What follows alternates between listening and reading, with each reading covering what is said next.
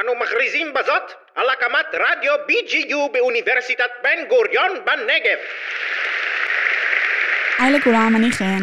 אני שחר, ואנחנו סטודנטיות שנה א' לתקשורת באוניברסיטת בן גוריון. במסגרת הקורס שלנו, לפרק את המדיה, בהנחייתו של הפרופסור צבי רייך, חקרנו לאורך הסמסטר מומחיות של כתבים בתחומי הסיקור השונים, ואנחנו בחרנו לחקור את הסיקור הטכנולוגי. אז לפני שאנחנו צוללות לתוך התובנות שלנו מהתהליך, בואו נדבר רגע על מה זה סיקור טכנולוגי בכלל. אז שאלנו כמה חברים שלנו, כשהם שומעים את הצמד מילים סיקור טכנולוגי, מה עולה להם לראש? בואו נשמע מה היה להם להגיד. כשאומרים לי סיקור טכנולוגי, אני חושבת על כל הכתבים ששולחים לכל הכנסים האלה של ההשקות של הגאדג'טים וכל הטכנולוגיה החדשה. אני חושב על סיקור של עולם דינמי ומשתנה. זה ההתפתחות וההשפעה החיובית והשלילית של הטכנולוגיה. חושב על השוואה בין מוצרים טכנולוגיים שונים. בעצם דברים חדשים בכל מיני תחומים, בין אם זה חיסון חדש, טלפונים חדשים, מכוניות. אולי מדובר בדברים יותר חדשניים, אולי דברים מחו"ל, דברים שמתייחסים למדע מתקדם. טוב, אפשר לראות שרובם חושבים שהסיקור מתעסק בעיקר בחידושים טכנולוגיים, והם באמת צודקים, אבל הסיקור הטכנולוגי מתאפיין גם בהרבה נושאים מעבר, כמו למשל חברות סטארט-אפ, הייטק, כלכלה ופיתוחים טכנולוגיים. מהתשובות ששמענו, אפשר להבין שאנחנו לא באמת יודעים הרבה על המאפיינים של הסיקור הטכנולוגי. נכון, ובשביל זה אנחנו כאן, כדי לספר לכם מה אנחנו גילינו על תחום הסיקור הטכנולוגי, ועל מומחיות הכתבים בתחום. בשביל זה ראיינו את כתב הטכנולוגיה של דה מרקר, שגיא כהן, ומומחית לסיקור טכנולוגי דוקטור נירית וייסבלט, קראנו ספרות אקדמית וניתחנו כתבות. אז בואו נלך קצת אחורה בזמן, לתחילת שנות האלפיים. היו, היה.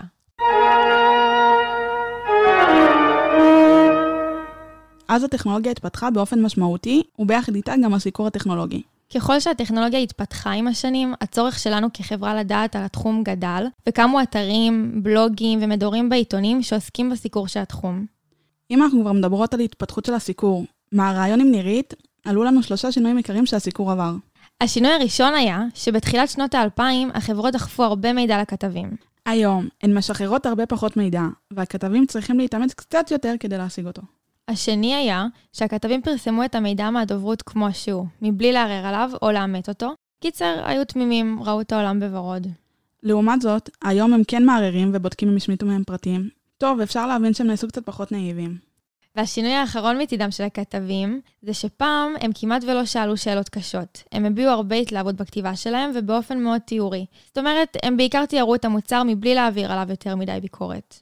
טוב, היום אפשר לראות שהם הרבה יותר נועזים ושואלים שאלות יותר קשות, אבל עדיין הכתיבה כמעט ולא ביקורתית. אז דיברנו על מה היה פעם ומה קורה היום, ועכשיו נספר לכם כמה דברים שכנראה לא ידעתם על סיקור טכנולוגי. טוב, אז אנחנו בטוחות שתמיד רציתם לדעת איך כתב טכנולוגי משיג את המידע שלו. ברור. אז בואו נספר לכם סוד. הדרך העיקרית של הכתב היא סיקור יד שנייה. מה זה אומר בכלל סיקור יד שנייה? בואי נשמע מה שגיא ונירית ענו כששאלנו אותם על זה.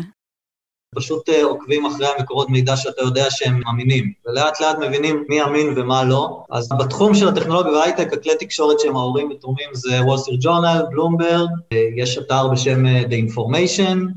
יש המון אה, העתקה של הסיקור האמריקאי, נתחיל מזה, זאת אומרת, הם קוראים את אותם תכנים שאני קוראת, כן, של הכתבים הטכנולוגיים פה, בין אם זה העיתונים המסורתיים, כאילו הסקציה הטכנולוגית של ניו יורק טיימס, וושינגטון פוסט וכולי, BuzzFeed מדיה, זה, או הם לוקחים פשוט מה, כאילו, הבלוגים הטכנולוגיים הגדולים פה, The Verge וכאלה. אז מה הבנו בעצם? סיקור יד שנייה זה לראות מה סוכר באמצעי תקשורת שונים בארץ ובעולם, כדי בסופו של דבר לבחור על איזה נושא לכתוב. רגע, אז הם בעצם מעתיקים אחד מהשני? לא, הם לא מעתיקים. בגלל שעולם הטכנולוגיה חוצה יבשות, לכתב לא תמיד יש גישה ישירה לכל המידע.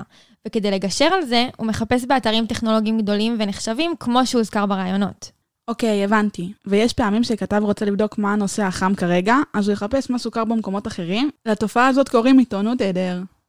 אבל לא תמיד המידע מגיע לכתב בצורה הזאת. הרבה פעמים הכתב נמצא בקשר ישיר עם מחלקות הדוברות של החברות, והן משחררות הודעות מסודרות לכתבים. את זוכרת מה אמרנו קודם בהשוואה של אז והיום, כשאמרנו שהחברות משחררות מעט מידע לכתבים? אז גם מה שהן כבר משחררות נבחר בקפידה על ידן, כדי שהמידע לא יפגע בהן. אז בואי נשמע מה היה לשגיא ונירית להגיד על זה. אתה רוצה לדעת בדיוק מה קורה גם מאחורי הקלעים, ולא רק מידע ישיר שמגיע מהחברה, שהוא מידע הרבה פעמים שעבר מסננת מאוד מאוד דקה ומגיע לך מידע מעובד. החברות יכלו מאוד לשלוט בכמה הן חוסמות עיתונאי ביקורתי למשל, שלא מתאים להם בחיים, והחוסר בגישה והסודיות הזאת היא באמת מושרשת היסטורית. ואז מה שקורה עכשיו אה, זה שהעיתונאים אומרים, בגלל שאתם כל כך סודיים, אנחנו ניקח מקורות אחרים וניקח הדלפות וניקח אנשים שביקורתיים, ולכן כי אתם לא נותנים לנו כניסה פנימה. וגם שכבר יש לנו כניסה פנימה, אנחנו מדברים עם המהנדסים שלכם, זה אוף דה רקורד, אנחנו יכולים לצטט, אז נחמד שיש לנו ידע, אנחנו לא יכולים לשתף את הקהל. אה, והכל תחת הסכמי NDA כאלה של סודיות. אה, ואז גם כשכבר מגיעים למצב שאנחנו מראיינים מישהו בכיר והוא כבר מסכים שזה יהיה on the record ואפשר לצטט, הוא לא אומר כלום. הוא כאילו מזרזר כזה חרטוטים שבעצם לא אומרים שום דבר וכלום. זה יכול להיות שעה שיחה של דברים כלליים שאין בהם שום דבר, זה שום דבר חדשותי, אבל מה? אתה תפרסם. יש לי רעיון עם המנכ"ל של uh, גוגל, כאילו, סטיה נדלה, הוא, הוא מהמם, הוא דיבר איתי שעה, אבל הוא לא אמר כלום, אתם מקשיבים שעה, ל... כלום, הוא לא אמר כלום. עכשיו למה? כי הוא כל כך מפחד מה הוא יגיד, שהוא גם ככה נצמד לתכנים, שלא משנה מה שואלים אותו, הוא אומר את התכנים המוכנים מראש. טוב, את יודעת, כמו כל כתב, יש את הדרך שפחות מדברים עליה, ההדלפות. נכון. אבל בואי נחזור רגע לתשובות של חברים שלנו לשאלה, במה לדעתם עוסק סיקור טכנולוגי. טוב, הם באמת נגעו בהרבה נושאים שכתב טכנולוגי מסקר, ואנחנו הוספנו עוד כמה נושאים. אפשר באמת לראות שסיקור טכנולוגי מתאפיין בסיקור בינתחומי ושהוא נוגע בסוגיות רחבות. הכוונה היא שסיקור טכנולוגי נוגע בהרבה תחומים, כמו למשל כלכלה, רפואה, סייבר וביטחון, והכתב לא רק יסקר את הטכנולוגיה החדשה, הוא ידבר גם על ההשפעות וההשלכות של הטכנולוגיה על החברה ועל החיים שלנו. שגיא דיבר על זה בריאיון איתו, בואו נשמע מה היה לו להגיד. תוך כדי עבודה עכשיו, כל פעם שאני כותב על מגמה טכנולוגית, על איזושהי אה, המצאה חדשה, על חברה חדשה, להגיד, רגע, זה לא רק טוב, יש כאן גם בעיות. יש את אובר, אחלה, אנשים נוסעים יותר בזול, אבל רגע, מה זה עושה לנהגי המוניות? מה זה עושה לתחום העבודה, אה, לשוק העבודה?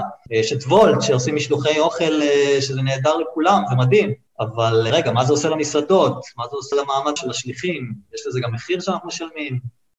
לכן אני מדבר, אני צריך לדבר עם, אה, עם אנשים שמבינים בתחום הזה, וזה האלף בית, ככה מתחילים. המומחים הכי טובים זה בדרך כלל האנשים שעוסקים בנושא, זאת אומרת, אם אני ארצה לכתוב על, על שבבים של אינטל, אני אדבר עם, עם חברה שמפתחת שבבים, ואם אני אה, אכתוב על כל נושא אחר, אז אני אדבר עם אותן חברות שמפתחות את הטכנולוגיה הזאת, ואלה האנשים, אלה המומחים, אלה האנשים שזה החיים שלהם, גם ברמה הטכנית, הם גם מכירים את השוק, הם גם מכירים את הטכנולוגיה. הרבה פעמים אני רואה ששיחות עם איזה שניים, שלושה אנשים כאלה, מנכ"לים של חברות, סמנכ"לי טכנולוגיות של חברות כאלה, מסדרות אותך את זוכרת שניתחנו את הכתבות מדה-מרקר? ברור, איך אפשר לשכוח? ניתוח של 40 כתבות לא בא ברגל. לגמרי.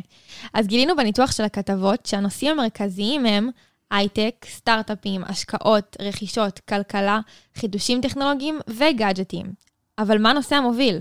שאלה מצוינת, שחר. טוב, אני בטוחה שגם אתם מאוד סקרנים, אז בואו אספר לכם. מצאנו ש-63% עסקו בחברות הייטק וסטארט-אפים, 22% עסקו בהשקעות, רכישות וכלכלה, ורק 15% עסקו בחידושים טכנולוגיים וגאדג'טים. נו, בדוק כל הכתבות הן על חברות או מוצרים ישראלים. מה, גאווה ישראלית, לא? אולי תופתעי, אבל ממש לא. מהכתבות שבדקנו, 63% עסקו בסיקור ישראלי, ו-37% עסקו בסיקור בינלאומי. טוב, אבל אל תשכחי שזו תקופת קורונה, וזה בטוח ישפיע על הנושאים שסוקרו. טוב, תכלס צודקת. אז דיברנו הרבה על זה שהכתב מתעסק בהרבה תחומים, ובגלל שהוא מתעסק בכל כך הרבה תחומים, הוא לא יכול באמת להבין לעומק בכולם. והוא מגשר על הפער בידע הזה באמצעות התייעצות עם מומחים בתחומים שונים. רגע, רגע, אז בעצם אומרת שכתב מומחה זה כתב שמתייעץ עם מומחים? לא בדיוק. בואו נשמע מה היה לנירית ושגיא להגיד. השני זה לדעת באמת לקחת, שוב, לעיתונאים יש המון המון אגו, הם חושבים שהם מאוד חכמים, אבל גם יש להם את היכולת לדבר עם מומחים אחרים. ובתחום הזה יש לך ים של מומחים לדבר איתם, שבעצם יהיו מצטטים שהם יהיו המומחה בכתבה, לא אתה. כי אתה אולי לא מומחה סייבר security ואתה לא מבין בהגנה של נתונים, אז תראיין מישהו שהוא, זה המומחיות שלו, מומחה סייבר. אז, אה, ואם קרה עכשיו איזו פריצת אבטחה גדולה, אה, אבטחת מידע, אז, אז וזה לא התחום שלך ואתה כתב טכנולוגי, פשוט אתה צריך את האנשים הנכונים לדבר איתם, שזה המומחים שלכם באבטחת מידע. אה, אז האנשים יבואו מהתעשייה, ואנשים יבואו מהאקדמיה, והם יבואו מארגונים שעוסקים בזה, ו... ואיתם תגבש כתבה שהיא בעצם מקצועית, למרות שזו לא המומחיות שלך. אז גם לדעת עם מי לדבר, אני חושבת, זה קריטי פה, כי אתה לא יכול להבין בהכל. בדרך כלל אפילו הבלוגים הטכנולוגיים שמאוד מבינים עניין, אז אני מומחה בתחום ה-search ו-SEO, ואני אגיד לך איך לשפר את כל מה שקשור לאתרי אינטרנט. אבל אם יהיה עכשיו באמת משהו אחר, אני לא יודע לכתוב עליו, כי זה לא המומחיות שלי, אני אדבר עם מישהו אחר. לכן אני מדבר, אני צריך לדבר עם, אה, עם אנשים שמבינים בתחום הזה, וזה האלף בית, ככה מתחילים.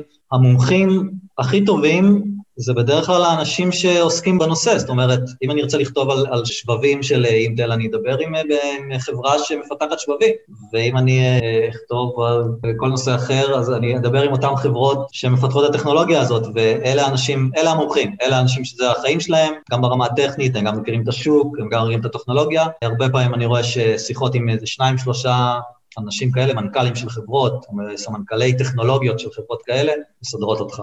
אוקיי, okay, הבנתי. אז אחד המאפיינים של כתב טוב זה לדעת עם איזה מומחה להתייעץ ומתי. לגמרי. ואם אנחנו כבר מדברות על סוגיות רחבות ומתן הקשרים, בריאיון עם שגיא הוא סיפר לנו על מקרה שקרה לו בתור כתב מתחיל, שנותן זווית נוספת לנושא. בואו נשמע קודם את הסיפור ואז נדבר עליו. פעם אחת כתבתי על חברה, תמוביט אתם מכירים, אז היה לפני זה עוד חברה אחרת, שכחתי את שמה, שהיה אפליקציה שעשתה אה, של אוטובוסים ושל זמני הגז של אוטובוסים, והיה להם חזון נורא גדול, וכתבתי להם כתבה מאוד גדולה. שלושה חודשים אחרי זה החברה נסגרה. זאת אומרת, זה היה, זה היה טראומה מבחינתי. זה, ו, ומאותו רגע ידעתי שכל פעם שאני כותב כתבה רחבה על חברה, אני לא יכול להסתפק בזה שאני הולך ופוגש אותם והם מספרים לי סיפורים יפים על מה הם הולכים לעשות. אני לא יכול להסתפק בזה. אני חייב אה, לבדוק קודם למשל, מי המשקיעים שלהם? האם השקיעו בהם כסף? אה, והאם המשקיעים שהשקיעו בהם כסף הם אנשים רציניים שעשו בעצמם את הבדיקה הזאת? מה השוק שהם פועלים בו? מי המתחרים שלהם? מי האנשים עצמם? מה הרקע שלהם? המון המון המון אה, דברים שאתה מתכלל ביחד, וזה אחד השיעורים. טוב, אין ספק שהיום ככתב ותיק בתחום הוא כבר לא חוזר על אותה הטעות, אבל מה אנחנו יכולות ללמוד מהאירוע הזה? אז מה שאפשר ללמוד בעצם, זה כשכתב מסקר חברה, סטארט-אפ או חידוש טכנולוגי, רצוי שהוא יבדוק גם את הנתונים של השוק. למשל, משקיעים ותחרות. נכון, והוא גם צריך להסתכל לדוגמה על מוצר דומה שפותח בעבר, לדעת להשוות אותו למוצר הנוכחי, ואפילו להצליח לחזות את ההצלחה של המוצר בעתיד לפי הנתונים שהוא אסף. טוב, טוב, עצרי רגע. רוצה לשמוע בדיחה? נו, מה את רצינית? לגמרי, נו, מה, את חייבת לשמוע. יודעת מה הבעיה עם פיתגורס? נו, מה הבעיה? הוא היה עסוק כל כך בניצב שלא עניין אותו כל היתר. וואו, תודה. זה היה ממש נחוץ. נו מה, תראי, זה גם מתקשר לנושא הבא שלנו, שהוא סיקור מאוזן של הכתב. כתב טכנולוגי צריך לסקר בצורה מאוזנת מבחינת אובייקטיביות וגם ברמת הפירוט הטכני בכתבות. וואלה, נכון, זה מתקשר. אפשר להגיד שכתב טוב ידע לעשות את האיזון בין שתי הדוושות. הוא גם יסקר בצורה אובייקטיבית את המוצר או החברה מבלי לגרום להטיית הקוראים, וגם ידע לפרט על חידוש טכנולוגי מסוים מבלי להיכנס לפרטים טכניים מורכבים שפשוט לא נצליח להבין. אם נחזור לסיפור ההיסטורי שיש פה, שהוא אצלי בספר, אז הדוושות שתמיד היו בעיתונות הטכנולוגית באשר היא, עוד מימי המגזינים והמחשבים שקראתי בתור ילדה, זה היה את התיאורי והיה את ההתלהבותי. זהו, זה היה הדוושות. כמעט ולא היה את הביקורתי. היו מעטי מעטים בעיתונות הממוסדת, שמלכתחילה יש לה מסורת של אה, עיתונות חוקרת ולהיות נשכנים, שגם ידעו להיכנס בחברות הגדולות ועשו תחקירים, זה היה מעט. אבל זה היה קצת אנשים מעט שלחצו על הדוושה הזאת. אם תסתכל על הסיקור היום, הרוב זה תיאורי פלוס ביקורתי. אנש... הכתבים הטכנולוגיים נמנעים כמעט לחלוטין מהדוושה ההתלהבותית, כי זה לא הטרנד, זה לא מתאים, זה אפילו, זה נראה כאילו אתה פושע לתחום עיסוק שלך, אם אתה מעז להיות מתלהב במשהו שקשור לטכנולוגיה היום, כי אתה עם הגדולים והרשעים והעיבלים והמפלצות שהורסים את חיינו. אז כשהנרטיב הוא כל כך אנטי מה שחברות טכנולוגיה מציעות החוצה, בין אם זה טוב או לא, אתה לא יכול להיות מתלהב. זאת אומרת, היום כבר הדוושה הזאת אסור לך כמעט ללחוץ עליה, אתה תתאר וזה מראה שאתה מתלהב כי אין את הביקורתי, או תתאר פלוס ביקורתי. כמו שנירית אמרה, האיזון בין התלהבות, תיאור וביקורת מאוד חשוב. לדוגמה, אם כתב מסקר מוצר בצורה מאוד מתלהבת, אנחנו יכולים לפרש את זה כאילו המוצר יותר טוב ממוצרים שדומים לו בשוק, וכנראה גם נקנה אותו יותר. ככה זה בעצם יכול להשפיע על ההצלחה של אותו מוצר. אם היה לי ידע טכני והייתי יודע לתכנת, כנראה הייתי עובד בהייטק, וככה רוב הכתבים, אז... אה, אבל אתה לומד לאט לאט את הנושאים ברמה שאתה צריך להבין בהם. אם הייתי יודע תכנות, כנראה היה לי קשה להסביר במגמות יותר רחבות. זאת אומרת, אה, זה דווקא טוב, אני חושב שכתבים לא יודעים שפת תכנות, והם לא צריכים לדעת שפת תכנות בשביל לדעת לסקר הייטק וטכנולוגיה. לגבי מה ששגיא אמר, הוא מנסה להנגיש כמה שיותר את הכתבות שלו, כדי שגם קוראים שפחות מבינים בטכנולוגיה, יצליחו להבין במה מדובר. טוב, בתור כאלה שלא מבינות כל כך בטכנולוגיה, כשקראנו את הכתבות באמת הרגשנו שהוא מפשט אותן כמה שאפשר, ולגמרי הצלחנו להבין על מה הוא כותב ומה ההשפעות של אותם הדברים. למשל, את זוכרת את הכתבה על המעבדים החדשים של אפל? ברור. בתור אחת שלא מבינה במעבדים בכלל, הכתבה הייתה מאוד ברורה, והבנתי למה זה עשה הד כל כך גדול. טוב, אני מצטערת לכבות את האווירה, אבל הגענו לנושא האחרון שלנו. וואי, שמעי, זה עבר מהר. וואי, לגמרי. טוב, אז בנוסף, גילינו שלא מועברת מספיק ביקורת בסיקור הטכנולוגי. במהלך ההכנות שלנו לראיון עם שגיא, עברנו על מספר כתבות ושמנו לב שאין כמעט העברת ביקורת על המוצרים או החברות. ראינו שהכתבות בעיקר מתארות את המוצרים, איזושהי סיטואציה ספציפית, לדוגמה רכישה או מיזוג חברות, או תיאור של השפעות שונות. שאלנו את שגיא על הנושא. בואו נשמע מה הוא הגיב. הדברים שגם אנחנו בינינו מדברים עליהם לא מעט. אה, תחום ההייטק והטכנולוגיה הוא באמת תחום שמאפיינים אותו אה, סיקור הרבה יותר מפרגן וחיובי מכל שאר התחומי הסיקור. זאת אומרת, אם תקראו את, את אה, מי שמסקר את משרד האוצר, הוא כנראה ייכנס באוצר כל יום. משרד הב... כתב הבריאות ייכנס במשרד הבריאות, פוליטיקה כמובן, רוב, רוב התקשורת היא באמת, אה, רוב הכתבים מרגישים שמה, שמה שמניע אותם זה באמת אה, הסיקור היותר ביקורתי, לחשוף את הדברים, את הכשלים, את הבעיות, ואכן בהייטק ובטכנולוגיה הוא, הוא, הוא, הוא קצת יותר חיובי, זאת בעיה. בישראל יש הרבה, ובצדק, עדיין את כל ההייפ של הסטארט-אפים, הייפ סטארט-אפים, כי אנחנו אומת הסטארט-אפ, כן? אז אנחנו מאוד גאים בחדשנות שלנו, ובסטארט-אפים שלנו אז יש המון עדיין סיקור... אה, מאוד מלטף של הנה סטארט-אפ חדש וזה הפיתוח שלו וזה בסדר, אה, אבל אנחנו כאילו לא באמת תואמים למה שקורה בטרנד העולמי, ששם הרבה יותר אה, ביקורתיים. אז ישראל היא, היא לא בטקלאש המאוד חזק. אולי כן כשידברו על גוגל או פייסבוק או כמה הגדולות, החמש הגדולות, אבל כל שאר הכתיבה היא, היא, היא מפרגנת, מלטפת, כי זה גם גאווה, זה שלנו, זה סטארט-אפ ישראלי שיצליח וימכר וכולי וכולי, זאת אומרת, יש עדיין המון המון את זה וזה בסדר. אה, מה שאני אומרת זה רק שונה מפה, אז זה כן אני רואה. אה, כי אנחנו אומת הסטארט-אפ. אפשר לראות שהתובנה שאין מספיק ביקורת חוזרת ברעיונות של שגיא ונירית, וראינו אותה גם בספרות האקדמית ובניתוח הידיעות. נירית אמרה באמת שאם כבר מופיעה ביקורת, היא לרוב תהיה על חברה גדולה, כמו נגיד פייסבוק. זוכרת שאמרנו בהתחלה שהכתב משיג הרבה מידע ממקורות בינלאומיים? נו, ו? אז אפשר להבין בעצם שאחת הסיבות לזה שהסיקור לא מספיק ביקורתי, היא שהכתב הרבה פעמים מתבסס על מידע שקיים כבר במקורות אחרים, וצורת הסיקור של אותם מקורות תשפיע על סיקור הכתב. וואי, תקשיבי, דיברנו על מלא דברים. אנחנו לקראת סיום, לא? את רוצה שנסכם? כן, יאללה, שכל אחת תגיד מה היא למדה. טוב, אני אתחיל. הדבר הראשון שלמדתי, שחזר על עצמו גם בראיונות וגם בכתבות, זה שכתב טכנולוגי משיג את הידע שלו דרך מחלקות הדוברות של החברות.